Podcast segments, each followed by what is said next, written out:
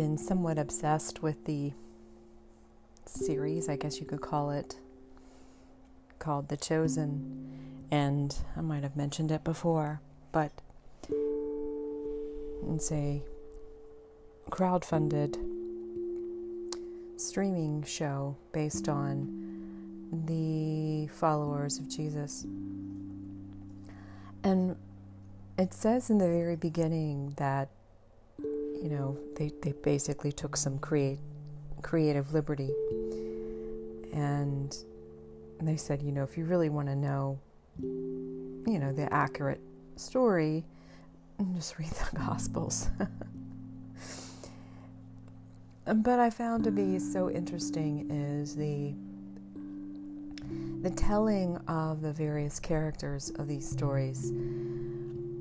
Uh, it gives you a a very rich picture of the characters and and we don't get very much color into the different personalities of the followers of Jesus. We don't know much about the personality of Mary Magdalene. We don't know Matthew or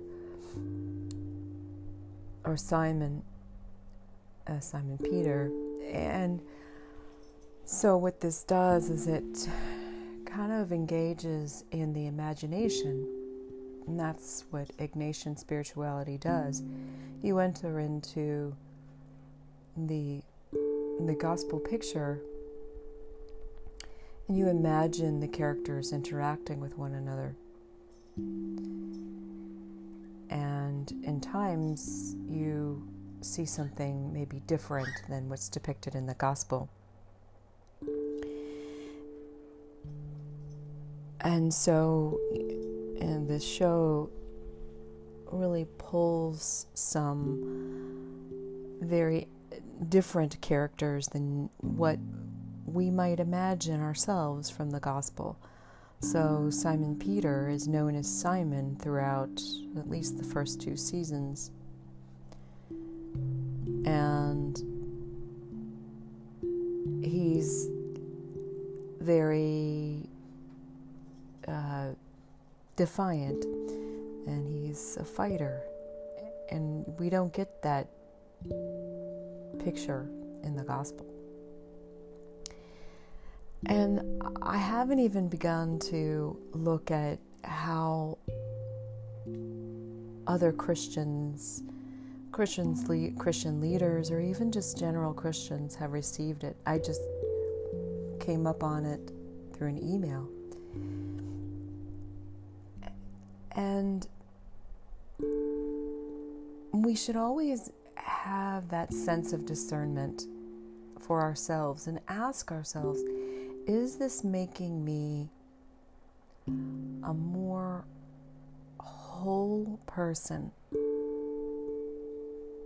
Is this making me more loving and more compassionate towards others? Not others who are like us, but others who might disagree with us. And and I'm sure there are people who might disagree with this with this show and be very defiant against what its message is. And that's their opinion, and that's fine. But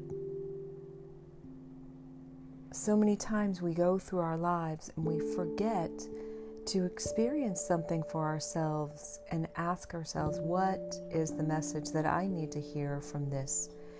Instead, we go through and we say, before I form an opinion, I have to see if this opinion is similar to people whom I respect.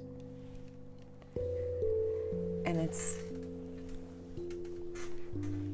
and therefore we we don't really form any sort of opinion for ourselves, it's mostly just shaped by those around us. And certainly there's an important part of that in that we should always seek out more information. But in terms of just experiencing something for ourselves and asking ourselves, how is this nurturing me in this point, in this moment in my life? And for me, this series is very nurturing for me in my faith. And and for me, there is no harm in that.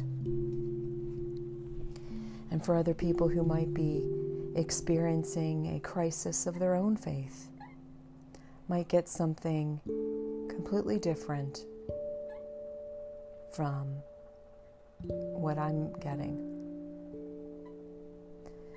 So, we should not seek the approval of others when we when we experience something. Instead, we experience something and ask ourselves, is this nurturing? Is this making me a better person? And then disregard the opinions of others because they really don't mean anything.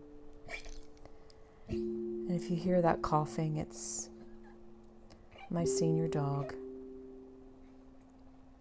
who is struggling with his health right now. So if you're hearing this, maybe say one little brief prayer for him as he struggles with his health.